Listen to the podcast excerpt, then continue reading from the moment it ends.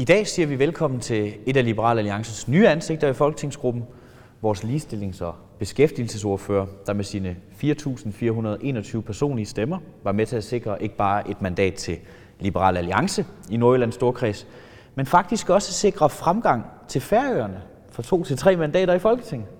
Kære Solbjerg Jacobsen, kære publikum, velkommen til samtaleværelset.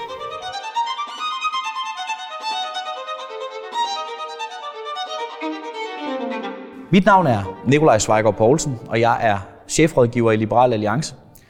Øh, jeg vil lige starte med at sige, at vi har fået nogle spørgsmål fra vores seere på YouTube, der handler om den lokation, vi sender fra her. Og øh, til det er der svar, jamen øh, vi sidder i et lokale, det ligger på Christiansborg, halvvejs mellem Folketingssalen på den ene side og Landstingssalen på den anden side. Og i gamle dage, da vi jo havde de her to kammer i det danske parlament. Og en gang imellem, så kunne de ikke blive enige, og så mødtes de her i midten, så de kunne tale sammen. Og det er derfor, det hedder samtaleværelse. Landstinget blev afskaffet, med, da vi lavede grundloven om i 1953, så det bruger de det ikke til mere. Nu kan vi bruge det til at optage mega fedt YouTuber podcast content i stedet for. Nå, sidebemærkning. Solbjørg, vi kan jo lige så godt tage den fra start. Ja. Folk vil lige om lidt opleve, at øh, du taler lidt sjovt. Ja. Øh, du taler nemlig Frederikshavnsk. Ja, altså det er sjovt, når jeg er i København, så tror jeg det kun, det er de nordjyske der. Ja. Men i Nordjylland, der, der lader det der ikke nar sådan. Der, er- der er noget galt, og det er nemlig, at jeg kommer fra Færøerne. Ja, og det er jo det, jeg egentlig lige vil starte med at tale om. Færøerne via Nordjylland til Folketinget for Liberal Alliance. Fortæl lidt om den rejse. Oh, jamen, det er jo både en geografisk rejse, og så også en rejse fra, fra børne- og ungdomslivet til voksenlivet. Og for mig har den så været markeret i den her geografiske omstilling, da jeg var 19 år gammel og kom til Danmark. Øh, jeg har altid boet på Færøerne før det, opvokset og færøsk familie. Ganske almindeligt hjem på Færøerne. Nok ikke så almindeligt i Danmark, tror jeg. Meget kristen bagland. Og øh, nok lidt af en rebel for min, fordi der var nogle meget stramme rammer, jeg ikke var stor fan af. Og øh, synes selv, jeg havde temmelig godt styr på, mm. hvad jeg ville, uden at nogen skulle fortælle mig, hvad jeg skulle. Overhovedet ikke politisk interesseret, som I slet ikke. Altså, det var det værste i verden. Jeg havde politik. Forstod det ikke. Jamen, jeg anede jo ingenting om det. Og det var så lidt sjovt, fordi at, øh, da jeg så kommer til Danmark, der er jeg 19 år gammel. Øh, har allerede blevet mor som 17-årig. Og begynder sådan at sætte spørgsmål ved ting. Det startede nok på jurastudiet allerede, da jeg begyndte at læse i Aalborg. Der var noget, som, som simpelthen bare var for mærkeligt med den måde, vi havde indrettet vores samfund. I starten så tænkte jeg nok, det er Danmark, ikke også? Mm. Det er jo Danmark, der er galt. Det burde være lige så godt som Færøerne. Ja. Men, men det er jo der, hvor den geografiske rejse så også har været den mentale rejse at blive voksen. Og jeg havde nok sat det samme spørgsmålstegn, hvis ikke jeg var kommet til Danmark. Så det er nok ikke Danmark, den er galt med, fordi det har jeg jo elsket, siden jeg var lille og vendte at flytte hertil. Mm. Men, men det er så der, hvor jeg begyndte at blive øh, kritisk over for den, øh, vi som stat ofte er formynderisk over for, for borgerne. Tænker, hvad der er bedst for dem, i stedet for at lade dem gøre det selv. Og, øh, og så undervurdere hinanden. Mm. Altså undervurdere den kærlighed, der er imellem mennesker. Mm. Den næste kærlighed, man har. Det ansvar, man er stolt af at kunne bære for sig selv. Den hjælp, man glæde giver til andre. Den hjælp, man med glæde modtager fra andre, fordi man måske ikke selv kan. Og øh, der synes jeg, der, der går noget smukt tabt, når vi overlader alt til staten. Og det, øh, det var det, som jeg sådan løbende fandt ud af. Så fandt jeg ud af, at det var politik. Mm. Og det var faktisk mega liberalt. Og øh, mm-hmm. det var så åbenbart kernen af, hvem jeg var. Så jeg meldte mig jo ind i Danmarks Liberale Parti. der er vi jo flere, der har været. Som hedder Venstre, men så finder man hurtigt ud af, at man kommer ind på en kattedør, og så går Ja, man ud igen, og så finder man jo Liberale Alliance, og så har man det dejligt. Og øh, sådan er det. Sådan kom jeg til politik. Og nu sidder du her, Ja. Yeah. Christiansborg, er med til at føre den liberale kamp videre. Ja. Og øhm, du har jo fået nogle spændende ordførerskaber. Nu, øh, jeg kan sige, at vi optager i dag den 27. 28. februar. Øh, der bliver stemt i Folketingssalen om øh, afskaffelse af Stor Bededag. Og øh, du er jo beskæftigelsesordfører, så det er et af de spændende områder, der har du haft rigeligt at se til. Men jeg synes i dag, vi skal forholde os mere til dit andet ordførerskab, øh, ligestilling. Det må man jo sige er øretævernes holdeplads. Hvad tænker du egentlig om at have fået det ordførerskab, og hvad er det for det præg, du gerne vil sætte på det med udgangspunkt i de fine værdier, du lige har givet udtryk for? Altså jeg vil sige, i starten, da jeg fik ordførerskab, så var jeg jo glad for det. Det har interesseret mig meget. Men det har typisk været i forbindelse med aktuelle politiske beslutninger, der bliver truffet, såsom øremærket barsel mm. til mænd, som jeg synes er åndssvagt. Altså, det må familier selv ikke råd med. Og øh, kvoter til kvinder i bestyrelser, hvor jeg tænker, det, det er da latterligt. Så, så det har været sådan en interesse, jeg havde først. Mm. Og, øh, og derfor var jeg også glad for ordførerskabet, men, men så bliver jeg jo kastet for ulvene, så snart jeg bliver valgt ind, og kommer i nogle debatter om ligestilling, og får en masse henvendelser fra kvinder, som er glade for den borgerlige stemme i den her, hvad, i den her kamp. Hvad er det, der kendetegner en borgerlig stemme i den kamp? Jamen det er jo, at vi alle sammen skal være ligestillet. Det vil ikke sige, at vi nødvendigvis er helt lige, at vi ikke har forskel. Der er nogle generelle forskelle mellem mænd og kvinder, og det er der en masse charme i. Mm. Og, øh, og nu, i, i, fordi at man, at man gerne vil sørge for, at alle er lige stillet, så man begynder at holde øje med det med at føre statistikker med alt. Og der vil der være nogle gange, at mænd og kvinders statistikker ikke er 50-50, mm. selvom de er lige stillet. Og øh, det synes jeg, især Venstrefløjen har glemt i deres jagt på at øh, ikke diskriminere, så, øh, så har de mistet formålet med hele kampen. Mm. Og det finder jeg så ud af her, de sidste par måneder, hvor jeg endte med at spørge min datter den ene dag, hvad, hvad tror du er den største hindring for dig ved at være kvinde? Hvor hun kigger på mig, og så siger hun, jo, men hvor, hvor jeg bare kunne fornemme, hun ledte efter, hvad hun var blevet fortalt. Mm. Og der kan jeg se, at den største hindring for kvinder i dag, det er simpelthen ikke, at der er øh, nogle mænd, der sidder i en kælder og lægger planer over at spænde ben for dem eller noget. Det er simpelthen, at der er en venstrefløj, der fortæller dem, at mænd tryner jer, eller I får mindre i løn, fordi at mænd vil give jer mindre i løn, eller fordi man har ubevidste biases. Ja, det ved vi også godt, der er, og, og det er der om alt muligt. Men vi har et så ligestillet samfund. Og når vi siger det her ting til kvinder, så laver vi nogle spøgelser for dem, som de overhovedet ikke skal have. De skal klø på. Vi tror sagtens på dem. Mm. Og de skal også tro på sig selv selv når der er en venstrefløj, der siger, at I kan ikke ud i støttehjul, her har I nogle kvoter eller et eller andet. Det er der, hvor man skal sige, at vi skal, vi skal genvinde troen på kvinder. Mm. Så det blev sådan en, øh, det blev et emne, der, der kom til at betyde meget mere for mig, end det gjorde i starten. Mm. Nemlig fordi jeg kan se, at det handler faktisk ikke kun om at modarbejde det værktøjer, det har fundet på derovre, som jeg synes er åndssvagt. Det handler faktisk også om troen på kvinder. Mm. Og, øh, og den er vigtig især altså, hvis man har en datter derhjemme, så tror jeg også, man kan, kan lidt genkende til, at mhm. du, du ikke har lyst til, at, at din datter sætter nogle begrænsninger for sig selv, øh, bare fordi hun er kvinde, og for at vide, at der er nogen, der har tænkt sig at undertrykke hende eller et eller andet. Hvis hun ikke spiller golf, så får hun ikke en toppost. Eller altså, hvad der måtte være, det, det, det er simpelthen forkert. Jeg har haft rigeligt af ting at døje med selv som barn og ung derfor har det nok været det sidste, jeg har tænkt skulle forhindre mig i noget som helst. Det har været sådan lidt Pippi mentalitet, jeg har haft altid. Så. Men jeg kan godt se, at, at, at for mange kvinder, så, så kan det være en, øh, en spændetrøje, at, øh, at få at vide, at der er en strukturel diskrimination eller ulighed. Det er der ikke. Kløb på. Kvinder kan sagtens. At et måske usagligt, men ikke desto mindre angreb, man kunne rette mod det, du siger.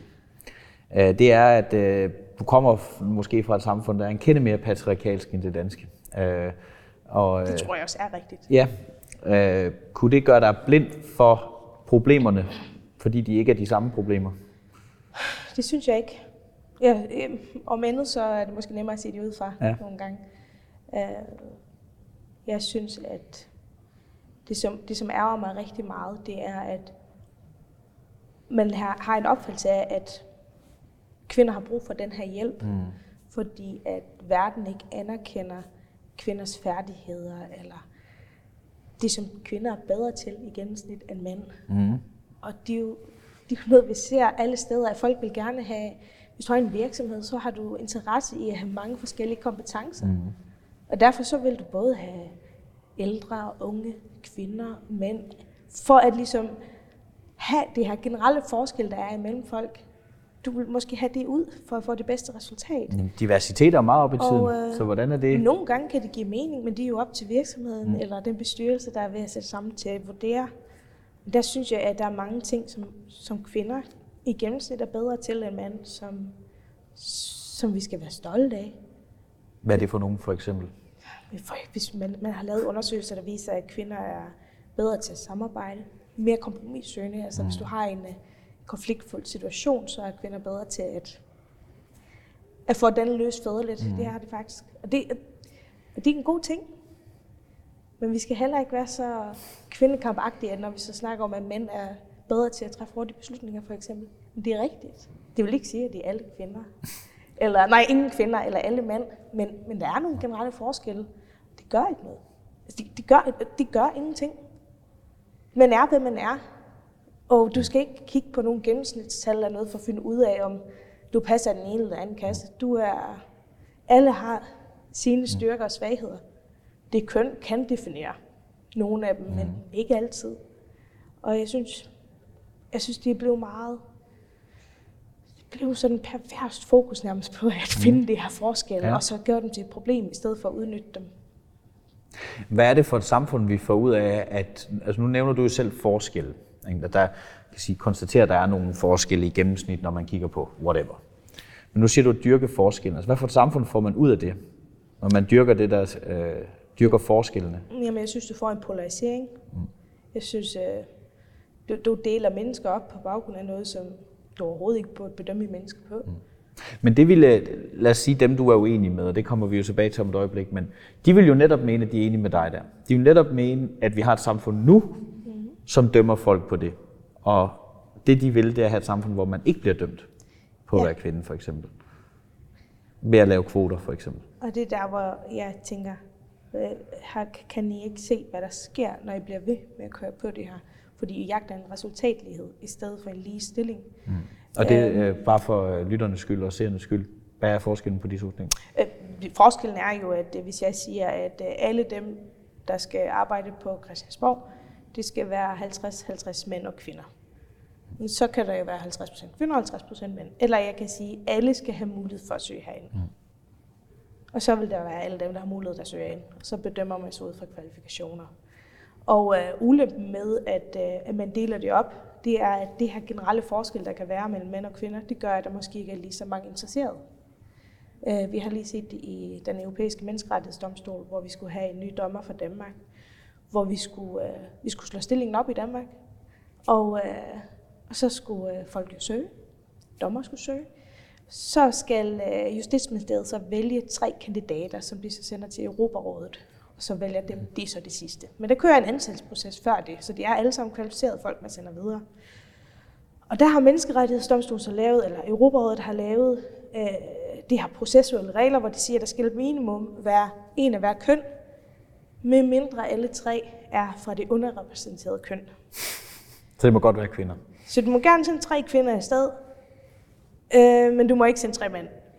vores udfordring i Danmark, det var, at vi slog stillingen op en gang, der var kun mænd, der søgte. Så slog vi stillingen op øh, anden gang, og der var stadig kun mænd, der søgte. Så ringede Justitsministeriet til 11 forskellige kvindelige dommer og spurgte, ville I ikke godt nok søge? Det var der altså ikke nogen, der ville. Så det kørte processen alligevel og tænkte, at de havde gjort, hvad de kunne. Så sendte vi den her liste afsted til Europarådet, som vi så får sendt tilbage i hovedet, fordi der kun er mænd på. Og at, at, at man ikke kan se, at, hvor langt ude vi er kommet, at tre mænd er blevet afvist af Europarådet, ene og alene på baggrund af deres køn. Det er jo forkert. Det er jo, det er jo fuldstændig forkert. Og øh, det, der så skete, det var, at der var en meget kompetent højesteretsdommer, der så søgte bagefter. Hun var så også kvinde. Så de kunne sende listen afsted igen med en kvinde på. Hun fik så stillingen. Den havde hun også fortjent. Hun var, meget, hun var højesteretsdommer, de andre to var landsdommer. Jeg kan sagtens se, at det er hende, der har været bedst kvalificeret. Men summa summarum er jo, at... At hun havde egentlig ikke lyst til at have den til at At, at, at hun, hun havde ikke søgt i tiden. Nej. Hun opfyldte ikke betingelsen mm. på, på den måde. Det var jo diskrimineret på baggrund af det. Og der siger man jo, at det er for at skabe repræsentation. Og der bliver jeg meget irriteret, fordi vi kan sagtens snakke om fordele ved repræsentation. Og nogle gange kan det være en fordel, jeg vil sige, hvis du skal samle to Lego-klodser, så er det nok lige meget, om det er en mand eller en kvinde, der gør det. Øh, mm. Så de vil variere fra, fra opgave og, og øh, virksomhed osv. Men øh, repræsentation må aldrig være på bekostning af kompetencer. Det, hvis, du, hvis du forestiller dig, at der var 100, der havde søgt den stilling, og øh, det første 99, det var kvinder, som var ultra kvalificerede. Og den sidste, nummer 100, det var en mand, der var mega dårlig. Som, som simpelthen den værste ry overhovedet. Så havde vi skulle sende nummer 100 afsted med nummer 1 og 2. Og det er jo der, hvor vi går galt. Hvor vi, ikke, hvor vi, hvor vi kigger mere på kønnet end på mennesket og på kompetencerne. Derfor så, så er det her område blevet noget, hvor jeg tænker, at vi skal være vågne her. Fordi vi er, vi er bevæget os ud i noget, som er rigtig skidt. Hvor vi faktisk bekæmper øh, det onde med det onde, vi selv vil bekæmpe. Det, det er jo egentlig meget sjovt, fordi du skrev øh, på Facebook, ikke lang tid efter du blev valgt tilbage i november, og jeg citerer, den ekstreme venstrefløjs patent på feminisme skriger efter modspil, og det skal de få. Når jeg i debatten om ligestilling kritiserer kønskvoter, øremærket barselsrettigheder og misvisende kampagner om lønforskellen imellem mænd og kvinder, så gør jeg det ikke kun på vegne af mig selv. Jeg gør det på vegne af alle os mennesker, som har fået nok af den ekstreme venstrefløjs insisteren på at tale kvinders sag. I taler ikke vores sag i disse sammenhænge, citat slut. Så vi ligesom jeg kan være klog nogle gange. Jamen, det øh, må man sige. Uh, men hvad mener du med, at den ekstreme venstrefløj ikke skal have patent på feminisme? Og vil du kalde dig selv for feminist? Er du feminist? Jeg sagde nej dengang. Men uh, siden er jeg kommet til den kendelse, at jeg er feminist. Jeg er en liberal feminist. Er en klassisk feminist. Mm. Jeg er en liberal feminist ind til benet. Og, uh, og det mener jeg ikke med feminitet på den, i den forstand. Det er lige rettigheder. Jamen det er jo det, fordi altså, jeg har egentlig altid tænkt, at hvis man siger, at man er liberal, mm. så går man ind for lige rettigheder til alle individer. Så behøver man ikke at sige, at man er feminist, fordi det ligger ligesom i pakken. Altså ligesom, man behøver ikke at sige, at man er liberal og går ind for ytringsfrihed, fordi det er en del af pakken. Hvor, hvorfor, altså, hvorfor vil du så gerne kalde dig selv for feminist? Altså som feminist, så, så vi kan jo ikke lade som om, at, at verden altid har været ligestillet. Og den er jo ikke kommet så langt alle steder, som den er i Danmark. Altså, jeg, vil, jeg vil mene, at vi er i mål i Danmark, altså mm. i hvert fald fra vores øh, hus her, lovgivningsmæssigt. Og, øh, men det har ikke altid været sådan, og det er heller ikke sådan alle steder. Så hvis du spørger mig, skal alle kvinder i verden have ret til undervisning? Så vil jeg sige ja. Skal kvinderne på færøerne have ret til abort? Ja, det skal de. Skal kvinderne i Iran have vores støtte, når de brænder deres tørklæder af?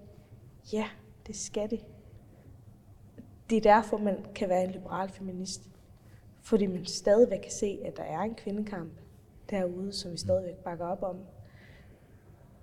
Men jeg vil sige, i Danmark, så ja, jeg, jeg ser det lidt fattigt. Mm, men, men stadigvæk, altså det er jo et begreb, hvor i der ligger et køn i navnet. Øh, og nu tror jeg, jeg taler på vegne af mange borgerlige mænd, og man måske har det lidt underligt med at skulle, skulle, have, skulle have det der ekstra oveni for at blive anerkendt som en, der vil behandle kvinder ordentligt. Ja, det kan jeg også Altså, men egentlig så, øh, så er det, det at være feminist i Danmark, er jo også at give modspil til den ekstreme venstrefløj. Mm. Øh, og det er jo det, som jeg siger, at I skal nok få det så er jeg en liberal feminist, hvis det er det. Så tager jeg den trøje på, hvis det er den, vi skal bruge på ude på kamppladsen. Mm. Øhm, fordi at det er nemlig at have en mindre tro på kvinder. At lave de her initiativer, som det laver.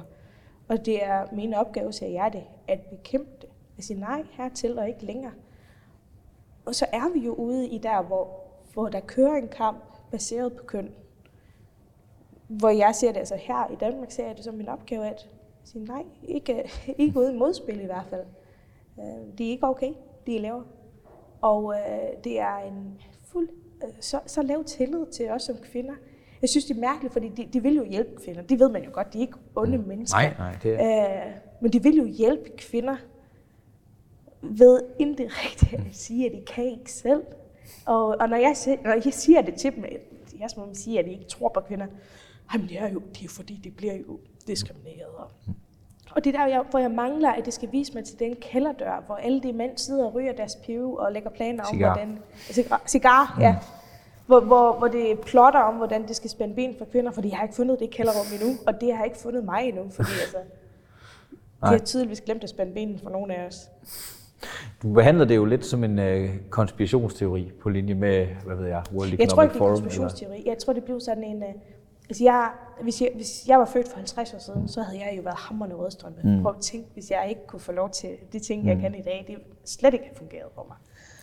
Lidt mere den der rebelle ting, jeg fik i, i teenageåren på Færøerne også, den, den havde også brudt ud i politik, så, mm. så jeg havde også stået og brændt BH af og alt muligt. Men, øh, men, men det er jo kæmpe stort, det man har vundet. Altså, at vi har stemmeret, at vi kan sidde her, at, øh, at vi kan tage en uddannelse på lige fod som mænd, og at, at, man, at man er kommet hertil, har jo været en kæmpe sejr. Og, øh, og det har været en bevægelse, som har været meget, meget vigtig. Og det er jo typisk noget, man kan tro på. Og jeg, jeg føler, at jeg står på skuldrene af det. Mm. Og jeg skal vise respekt for det, ved så at udnytte de rettigheder, jeg har, og leve som det frie menneske, jeg er. Der tror jeg nemlig for venstrefløjens ekstreme mm. feminister der, jeg tror ikke, det er en konspirationsteori, at de tror, at der er mænd, der tumler ned. Jeg tror, det er den her tro, den her bevægelse, som de kører videre med. Jeg tror desværre, at dem, som så kæmpet for de rigtige ting, de ville rulle sig i graven, hvis de vidste, hvad de laver i deres navn. Men det, meget apropos, øh, vi er 31 år begge to. Øh, jeg synes alligevel, vi er jo ikke så gamle igen, men man kan jo godt... Jeg synes sådan for 10 år siden, der, altså, der havde man måske en anden sådan en fælles idé om, at ja, øh, der har været en meget, meget stor kamp, der skulle kæmpes, men vi var mere eller mindre i mål. Og dem, der ligesom mente noget andet, var jo sådan nogle lidt marginale stemmer, for nu at sige det mildt. Altså irriterende, trælse, uh, Sande Søndergaard-typer, for nu at sige det direkte. Um, som, sagde, som brugte alle de her mærkelige begreber og strukturel undertrykkelse og alle de her ja. ting. Men, men nu er det ligesom rykket ind i, virksomhederne, i den offentlige ja. debat generelt i. Altså, vi, altså, kønskvoter i, i, i, eller barselsfordeling for eksempel for 10 år siden havde jo været altså, latterlig enhedslistepolitik. Yep. Ikke? Øh, det, er derfor, vi, vi, det er jo derfor, jeg siger, at vi skal være liberale feminister. Ja. Vi, skal, vi skal stå vagt her. Så, så måske har, at det du siger, at de borgerlige liberale feminister måske har svigtet kampen og derfor lavet venstrefløjen erobre øh, feminismebegrebet? Og... Jeg vil ikke sige, at de borgerlige har svigtet kampen. Mm. Øhm, selvom stemmen ikke har været så høj. Mm. Men øh, hvis jeg kigger på, hvad det er for en reaktion, borgerlige har mm. fået, når de har taget det standpunkt, som jeg for eksempel tager mm. gang på gang, øhm, så bliver man, hvis du, hvis du er en mand, så bliver du stemplet som en mand, der hedder kvinder. Hvis du er en kvinde, så bliver du stemplet som en pick me girl. Og hvad er en me girl? Det har jeg lige fundet ud af. Øh, det er jo bare noget, jeg skal være opmærksom på, at jeg ikke lyder for meget som. Mm. Øh, jeg tænker, hvad fanden er det så? Går jeg ind på Google. Øh, det er åbenbart en kvinde, som underspiller sin femininitet for at være en af drengene. Mm. Og øh, for ligesom at blive accepteret, ikke også? Så og, og når jeg siger, at vi har ikke brug for kvoter, og og mænd går ikke rundt og lægger planer om at ødelægge os osv., så, så, så er det typisk det stempel, man kan få af dem, som mener det modsatte. Mm, så du og, sælger dit køn ud for at være med i drengklubben, ja. ikke? Ja. Og, der, og der bliver jeg sådan lidt, okay, hvor lidt tiltro har, kan man have til kvinder? At man tror, at en kvinde ikke kan have en begavet tanke, som bare ikke er den samme som ens egen, uden at tro, at hun gør det for mænd. altså, hvem er det så, der mangler tillid til sit køn? Altså, det er fint, hvis en i enhedslisten er uenig med min politiske holdning, men at hun tror, jeg gør det for læfle for mænd. De er jo fuldstændig... Ja, jeg må ikke bruge absurd mere. Jeg har brugt kvoten for i år, har jeg ja. fået at vide. Men, men det er det jo. Uh, de, de er jo dem, der giver mændene den magt, så, som de selv påstår, at de skal tages fra dem. Og, der, og de, så er det jo ikke så mærkeligt, at den borgerlige stemme har manglet. Hvis en mand bliver stemt, har du lyst som mand til at blive stemplet som en, der hader kvinder? Nej, det må man Nej. så bare leve med, hvis ikke man er, er ekstremt venstreorienteret. Men ja. Øh, det, øh, og har en kvinde lyst til at blive stemplet som en pick girl? Nej. Ej, det, det er faktisk super nedværdigt. Det, det er det virkelig. Ja. Ja. Så, så jeg tror, når man siger, at den borgerlige stemme har været for lav, eller mm. vi har tabt den kamp, eller vi har forsømt den, så er det måske på grund af de urimelige metoder, det bruger på venstrefløjen i den her sag. Og men altså... Altså, de, de er sur på mig, bare fordi jeg kalder dem ekstreme. At de ikke kan se, at det er ekstremt, at der er tre kompetente dommer, mm. der er vendt tilbage på en liste til menneskerettighedsdommer. Mm. Nej, menneskerettighedsdomstolen. Mm. At de ikke kan se, at det er ekstremt. Det, det undrer mig. Men jeg skal nok ikke kalde dem anti-pick me girls, eller at, at de hader mænd eller noget. Det tror jeg heller ikke, de gør. Øh, de har en anden holdning af mig, og fair for det. Men jeg synes, at det er svinsk, at man, at man pålægger sådan nogle forfærdelige tanker mm. på andre folk, fordi man er uenig politisk. Altså, jeg vil sige, jeg, både Ole og Alex har fået en del høvl uh, for at sige sin holdning, og nogle gange sætte den meget skarpt op for at give et modspil.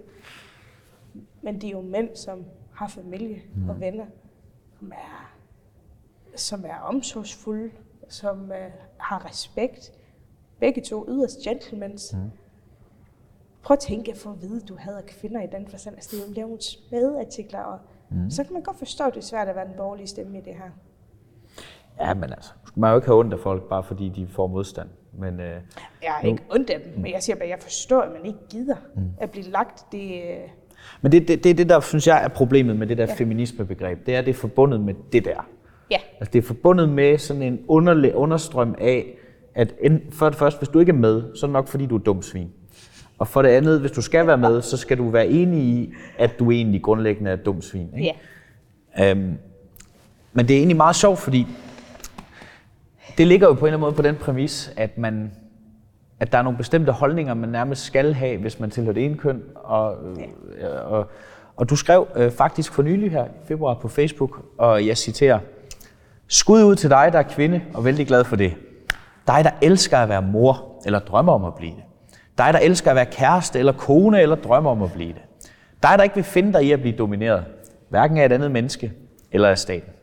Dig, der træffer andre valg end de fleste kvinder. Dig, der ikke føler dig stærkere af, at andre bliver holdt tilbage. Og vigtigst af alt, skud ud til dig, der tror på et samfund med frihed til forskellighed, hvor alle ikke skal være ens. You do you. Okay. You do you, ja. Hvad, hvad ligger, altså, der ligger jo tydeligvis noget her i, at frigøre bestemte identiteter som kvinde for eksempel fra en venstreorienteret feminismebegreb. Hvad, hvad var tanken bag ved at skrive sådan et skud ud? Jeg så godt vejr den dag. Jeg var glad i låget. Det var sådan lidt agtigt som i dag, ja. men lidt koldere. Ja. Hvor jeg bare tænkte, nogle gange så mangler man bare et duft til luften mm. og tænke på alle de gode ting. Og i feminismekampen, ligestillingsdebatten, der handler det meget om, at kvinder også skal være topchefer, mm. og kvinder også skal være... Og jeg tænker, nej, kvinder skal være lige det, de vil. Og hvad elsker jeg ved at være kvinde? Men jeg elsker at være mor. Og jamen, jeg elsker at have frihed til at træffe min egen valg. Og øh, jeg elsker at være en kæreste. Og altså, der, der er så mange ting, jeg elsker. Mm. Nogle af dem er knyttet op på altså, at være mor. Det handler om, at jeg er også en kvinde. Og, øh, og det må aldrig blive sådan, at vi, vi er så hårdt imod, at øh, så hårdt imod, at man, man, man før ikke kunne alt, at vi glemmer alt det, vi også godt kunne lide, vi altid har kunne. Mm. Så at selvom det er dejligt, at man nu kan alt som kvinde, det vil ikke sige, at vi kun skal besøge de nye arenaer, eller kun hylde det nye ting, som kvinder har vundet. Vi må gerne også sige skud ud til dig, der elsker at være mor. Mm. Hvis du har lyst til at være hjemmegående mor hele livet, og det er det, der gør dig glad, så er det mm. det, du skal gøre, og skud ud til dig. Så kommer nogen fra venstrefløjen og siger, at du ødelægger statistikken, så bliver den brænder. Altså, det er bare, bare nød det, og du skal bare, det, det er okay. Der synes jeg, at øh, kvinder er forskellige på samme måde, som, som mænd også er. Og det, øh, det skal aldrig blive en skam, at man måske er, har et liv, der er mere præget af, af de feminine sider, mm. eller modsat. Det skal være det er mere legitimt at snakke om det hele. Vi talte om en af de kvinderoller, som jo ligesom er en kvinderolle, morrollen, og den fylder jo meget for dig i din politiske kommunikation også. Du er ikke bange for at bruge dine børn og dine egne egenskaber at være mor i, altså i, som del af din politiske profil. Og du beskæftiger dig også med nogle af dem, lad os kalde det, politiske emner, som børn og unge skal eksponeres for. Ja. Vi lever i en tid, hvor en 16-årig øh, klimaaktivist blev ophøjet til en form for profet, og hvor det egentlig helt generelt fylder ret meget, hvordan børn og unge har det med store samfundsemner. Øh, det er jo næsten ikke for meget at sige, at barndommen og ungdommen ligesom er kommet ind i den der politiske kampplads. Det er det. Og et emne har du især grebet fat i, og det er ønsket fra Normstormerne, en aktivistisk organisation, der i dag leverer seksualundervisning til skolerne, blandt andet i København og Aarhus Kommune. Og de ville gerne udvide den her undervisning helt ned i indskolingen. Øh, jeg tror faktisk, det var børnehaveklassen. Øh, det er lige værd at tilføje her, at det fik de lov til, det afvise kommunerne i hvert fald indtil videre, men jeg synes, det er relevant, fordi det er nok ikke et ønske, de pakker væk igen. Det tror jeg ikke. Øhm, og der skrev du på Facebook i januar. Jeg citerer, strukturaliseret seksualisering i børns hjerner hører ingen steder hjemme. Voksne byrder skal ikke lægges på skuldrene af børn. Uanset om det er klimakrisen, krig, seksuelle identitetsdagsordner eller andre samfundsemner, som de ikke har forudsætningerne for at forstå. Det presser dem unødvendigt, og jeg vil ikke have det. Citat slut. Okay, meget på en gang. Vi skal igennem det hele her. Ja. Der er mange emner på... Jamen det er der, det, det er på kort tid, ikke? Struktureret seksualisering. Hvad mener du med det? Oh, jo, men altså, jeg snakker, vi snakker om små børn her. Ja. Normstormerne, det skal siges. Det handler ikke om at lære sine børn at være rummelige. Hvis, hvis, hvis du har en søn, og hans kammerat mm. hedder David, og David har to fædre, mm. så er det nemt for dig konkret at tage det med de sønner. Det er der nogen, der har. Og det kan dit barn sagtens kapere. Mm. Normstommerne har en dagsorden, der hedder, at uh, vi ikke skal kalde vores næser og nevøer for næser og nevøer længere. Vi ikke må lære vores børn... Må hvad skal de så hedde? Men de kan ikke huske. Det var et eller andet kønsløst. Okay. Uh, og så øh, og menstruation er ikke en kvindeting, fordi at så, er, så tager vi ikke højde for dem, som du skal tænke, er kommet i menstruationsalderen, og som er født kvinde, som identificerer sig selv som eksempelvis mand. Men så er det jo synd for dem, hvis vi siger, at menstruation er en kvindeting. Og det er jo her, hvor, hvor det her strukturelle betegnelser, vi har, for alle mulige forskellige ting, som udvikler sig løbende. Selvfølgelig skal det være rummende. Men at stå og undervise sådan noget for helt små børn, det synes jeg er fuldstændig ude i hampen. Altså det, det er jo børn, det skal have lov til at lege, det skal have lov til at forholde sig til livet, som det kommer til dem. For eksempel ved, at David har to fædre. Eller, altså, det, men, men, men det er jo individuelt. De er jo børn, de skal lære hvor de skal hænge deres jakke, når de kommer i børnehaven, og hvor de skal putte deres kop i opvaskeren, når de har spist, og hvordan de er en god ven, og hvordan de kan lære at lytte, og hvordan de kan kunne sige fra, og basic thing. De skal ikke have 17 verdensmål og 17 kønsidentiteter og, og øh, en klimakrise, og det, det er ikke det, de skal forholde sig til. Det er ikke, fordi vi skal skærme dem fra verden, men vi må lige lade dem finde sig selv til rette og lære de helt basale ting. Og lade det følge deres eget tempo. Og det fleste af livets helt store spørgsmål, det skal man tage med børn en til en. Og det er da rigtigt. Der er ikke alle, der har en mor og far derhjemme, der kan tage den. Der skal vi have pædagoger, der ikke er bundet af byråkrati, som mm. kan spotte det og så træde til der. Eller en venindes forældre, der træder til. Men børn er altså ikke... De, de, de er noget, vi ejer selv. Men de er, altså, de er altså kun til låns. Og de har, altså, vi har altså et ansvar for, at de selv får lov til at udvikle sig til de individer, de bliver og er. Men, øh, men det her, det er... Jeg tror, jeg snakker for rigtig mange forældre, der siger, at de skal ikke lære mine børn på 6 år, at menstruation ikke er en kvindeting. Eller nu har jeg ikke set materialet, de vil det belejligvis ikke udlevere til nogen. Så, og øh, læreren skal have vist heller ikke være med i undervisningen. Så så det er jo en politisk dagsorden, det her. Det er det, det er en aktivistisk dagsorden. Det skal vi altså være meget opmærksom på, at vi ikke får trukket ned over vores børn, fordi de har kun én opvækst. Vi har ikke mulighed for at prøve igen, hvis det fucker dem op. Altså, så. Men, men øh, altså, nu siger du fucker dem op. En ting er jo selvfølgelig, at vi som borgerlige mennesker jo ikke bryder os om, at de bliver indoktrineret med venstreorienteret ja. propaganda. Men altså, der er vel også bare et element af, altså når du siger struktureret seksualisering, altså hvad skal børn på 6 år, altså hvad skal de bruge det til at forholde sig til sex? Kan de forholde sig til sex? Altså, jeg kan da huske, da jeg var på den alder, der kunne jeg ikke forstå, hvordan min far kunne gøre min mor gravid, fordi tissede man ikke med den der og sådan noget. Øh, jeg ved ikke helt, hvad jeg skulle have brugt en idé om. Og der, altså. og der er det jo sådan, når vi tager den her undervisning ind i den alder, så laver vi det jo systematisk og sætter det op mm. og går ud fra, at alle skal have det samme at vide nu, og alle skal det vide på samme måde. Men det er det jo ikke det er jo ikke den rigtige måde at fortælle sådan nogle ting til børn på. Det kan være, at der er nogen, der er klar på at høre, hvordan man laver børn. nogen, der ikke er. Det er jo forældrene, der måler den i første øh, vurdering, synes jeg i hvert fald.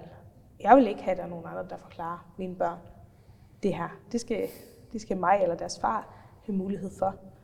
Og, øh, og det er jo også den her med, at lige pludselig skulle forklare en syvårig, du bestemmer selv, om du er en dreng eller pige.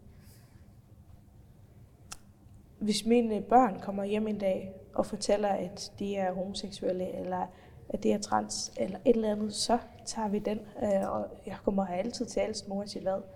Men at åbne verden så bredt for nogle spørgsmål, det ikke engang har kunne overveje at sætte sig selv endnu for så små børn, det tror jeg kan øh, gøre mere skade end gavn.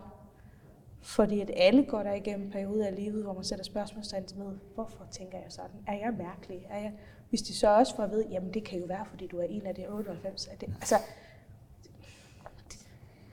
de skal bare have lov til at være sig selv.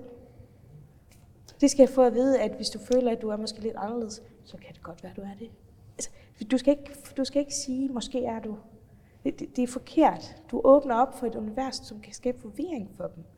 Og det er jo ikke fordi, jeg siger, at det bliver forvirret af at være rummelig eller, eller uh, accepterende over for andre, der ikke er helt som dem. Men at, at præsentere dem for det her, det mener jeg, at det er rigtig skadeligt. Det er jo så, man kan sige, den, det er der sådan en kønspolitiske del af det. Ja. Der er også alle de andre politiske emner, vi Nu er der altså, det ringer, nej, det ringer med klokken 7 minutter, før vi skal stemme. Ja. Okay. Der er jo afstemning om øh, afskaffelsen af store bededag. LA skal Jeg bliver nødt til at sige, at jeg har ikke en, en klokke her. LA skal. LA skal ned og stemme nej, kan jeg fortælle ja. Ja. publikum. Øh, det tror jeg muligvis publikum vil være bevidst om, når det her bliver sendt. Øhm, der var jo også de her andre emner, klima, verdensmål, ja. alt det her halløj, De er jo på samme måde. øh, som jo sådan gradvist har masset sig ind blandt børn og unge. Og så vil jeg egentlig lige citere nogle statistikker. Ja. Jeg starter med at sige, at de her statistikker har et par år på banen, og de er faktisk fra før corona, øh, og det Okay, ja. er nok egentlig fint nok, fordi det var en lidt ekstraordinær situation, især for børn og unge, når de var spærret ind i månedsvis. Øh, Det kender vi nok jo ikke konsekvenserne af endnu, men det handler om psykisk mistrivsel blandt unge. Alene i de syv år fra 2010 til 2017, der steg antallet af børn med en psykisk diagnose, før de fyldte 15 år, fra 4 til 9 procent. Så mere end en fordobling ifølge kommuners landsforening. Fra 2006 til 2016, der blev antallet af børn med ADHD, angst, depression og eller spiseforstyrrelser tredoblet ifølge Sundhedsdatastyrelsen. Fra 2009 til 2018 steg antallet af børn og unge under 19 år i kontakt med psykiatrien med 72 procent ifølge danske patienter. Er der en sammenhæng her? Det tror jeg. Altså, som jeg nævnte i opslaget, altså en ting er, at du kan forholde dig til som 8-årig, om du er en mand eller kvinde eller noget tredje. En anden ting er, at du øh, får serveret 17 verdensmål også i indskolingen. I hvert fald på verdensmålskolerne, som det mange De er er. vel alle sammen ja. efterhånden, ja. Og øh, hvor at i stedet for at bekymre sig om, hvem der skal stå i mål næste frikvarter, så skal det bekymre sig om den, øh, den ø af skrald, der lige har set et eller andet sted, og hvordan, hvor mange fugle, der, fuglearter, der er ved at uddø. Og altså, ting, de, ingen, altså, de kan jo reelt ikke gøre noget ved det. Du kan godt lære dem, at de skal sortere deres affald, men så skal du bare lære dem at sortere deres affald. Du skal ikke fortælle dem, at det redder verden. Det er en kæmpe byrde. Det voksne, skal redde verden, mm. ikke børnene. Og, øh, og på samme måde som øh, med politiske dagsordner. Der er krig i Ukraine. Jeg hørte også øh, inflationen. Det er der også mange børn, der har fået lagt på sig. Fordi der er mange, der har en stram økonomi. Det er rigtigt, at mange, der har en stram økonomi. Det er, det er der også mange, der havde før inflationen. Men det her byrder, politiske, samfundsmæssige, øh, identitetspolitiske byrder. Og det er ikke fordi, jeg siger, at din byrde kan være anderledes, og det, det er grunden til, at man, man kan hurtigt blive fremstillet som en, der, der er et ondt menneske. Det er, ikke, det er ikke det, jeg mener. Jeg mener bare, at vores børn skal bekymre sig om, hvem der skal stå i mål næste frikvarter. Og gør vi for meget ud af at lægge for store byrder på dem, så tror jeg ikke, at det tal bliver bedre. Nej. Og øh, jeg synes også, at øh, det er vigtigt at bemærke, hvis vi laver statistikker på, hvor meget mere lektier de har i dag, hvor mange flere arbejder i fritidsjob, hvor mange flere pligter de har i hjemmet, tror jeg ikke, det er stedet. Jeg tror ikke, vi har givet dem mere travlt. Jeg tror ikke, vi har givet dem flere opgaver. Jeg tror ikke, vi lægger større pres på dem. Vi er altså karakter bliver diskuteret, om man skal tage det fra dem. Øh, altså karakterer i skolen. Altså, vi, vi, vi, vi tager det helt basale ting, som... De konkrete ting. Ja, de konkrete ting. Og så, så sidder de tilbage med, øh, ja, med verdens voksne problemer, mm. som det voksne egentlig skal løse. Det skal nok blive en del af det en dag. Men det kræver også, hvis det skal kunne tage over for os, at, øh, at, de, er, at de har haft en god opvækst. Det tror jeg, vi skal være opmærksom på. Jeg siger ikke, at selvfølgelig kan det lære at have omsorg for naturen og alt det. Det er bare proportionerne, jeg snakker om. Øh, hold det nært. Ikke lægge ansvaret på dem. Hvis det kommer til at kaste med sit McDonald's papir, så sig, det skal du ikke gøre, det er jo uordentligt. Så danne den, i stedet for at sige, er du klar over, at klimaet... Altså, ja, jeg savner proportioner øh, i vores opvækst af børn. Men det er jo ikke fordi, jeg skal fortælle folk, hvordan de skal opdrage deres barn. Det må de jo selv om. Men rent samfundsmæssigt. Vi sætter nogle rammer. Du sætter så, nogle rammer som politiker for folkeskole. Og... Der, der vil jeg så være vågen. Hvordan forældre selv konkret vælger at opdrage deres børn. Det skal stå dem fuldstændig frit for, så længe de ikke gør dem fortræd og så længe de får det, de har brug for. Jeg tror ikke, der er ret Men, mange forældre, der gerne vil opdrage deres børn til at være, gå mere op i øh, klima, end at gå op i Nej, jeg tror, øh, at vi skal være opmærksomme, der er rent politisk. At øh, bare fordi noget lyder rigtig politisk korrekt, altså hvis man har læst Jytte fra Marketing er gået fra i dag, så ved man præcis hvorfor, øh, at, at vi ikke kan lave politik ud fra den øh, banale øh, forestilling om, at børn bare kan sidde og tage ind, uden at lade sig påvirke af det. Mm. Og så kan vi lave alle de fine øh, verdensmål, vi kan, og alle de fine visionstavler om, hvad de skal lære. Men når det kommer til stykket, så handler det om, har de lært, at 2 plus 2 er 4 i dag, og fik de test til fodbold. Altså, ja. Dejligt konkrete ting. Ja. Nå, nu skal vi til at runde af. Ja. Det er jo ikke nogen hemmelighed, at øh, LA opfattes som lidt af et mandeparti, og øh, vælgerne er jo faktisk enige, fordi jeg mener, at det er cirka 3 ud af 4, hvis ikke 4 ud af 5 af partiets vælgere, som er mænd. I folketingsgruppen, der er der jo til gengæld en tredjedel kvinder. Så ser du for dig, at Liberal Alliance i fremtiden får mere ligestilling? Vi har ligestilling. Så lad mig formulere spørgsmålet bevidst upolemisk. Ja. ja. mere upolemisk. Ser du for dig, at Liberal Alliance i fremtiden får lidt øh, flere kvindelige vælgere øh, forholdsmæssigt, end vi har nu? Det kunne jeg godt forestille mig. Det kunne jeg. Øh, jeg oplever generelt en øh, øget interesse blandt kvinder for borgerlig politik. Det gør jeg. Jeg tror aldrig, vi kommer til at målrette 100% på mænd eller på kvinder. Altså du kan jo se, hvis de fleste af vores vælgere er mænd, og vi lige pludselig er en tredjedel kvinder, så vil det også sige, at de, de har sat deres kryds, øh, hvor mm. de tænker, at vi skal have ind. Vi er, ikke et, vi er ikke et parti, der kommer til at definere folk ud fra deres køn. Det, er, det går imod alle vores, går imod vores kerne. Og uh, hvis vi får flere kvindelige vælgere, så skal det være, fordi de er gået op for dem, at de er liberale. Som det gjorde for mig. Altså jeg, som, som jeg startede med at sige, jeg anede ikke, jeg var liberal, før jeg var midt i 20'erne. Så jeg tror sagtens, det kan ske. Altså, vi ser jo også, at kvinder tager en højere uddannelse nu, end de gjorde før. Og altså, der er mange samfundsændringer, der sker. Men det, er, det vil ikke overraske mig, hvis vi kommer til at se flere kvindelige liberale vælgere. Øh, men jeg ved det ikke. Det må vi se på. Det kan jeg jo seerne følge med i øh, med åndeløs spænding til næste folketingsvalg. Kære Solbjørk, kære seere, kære lytter, tak for samtalen.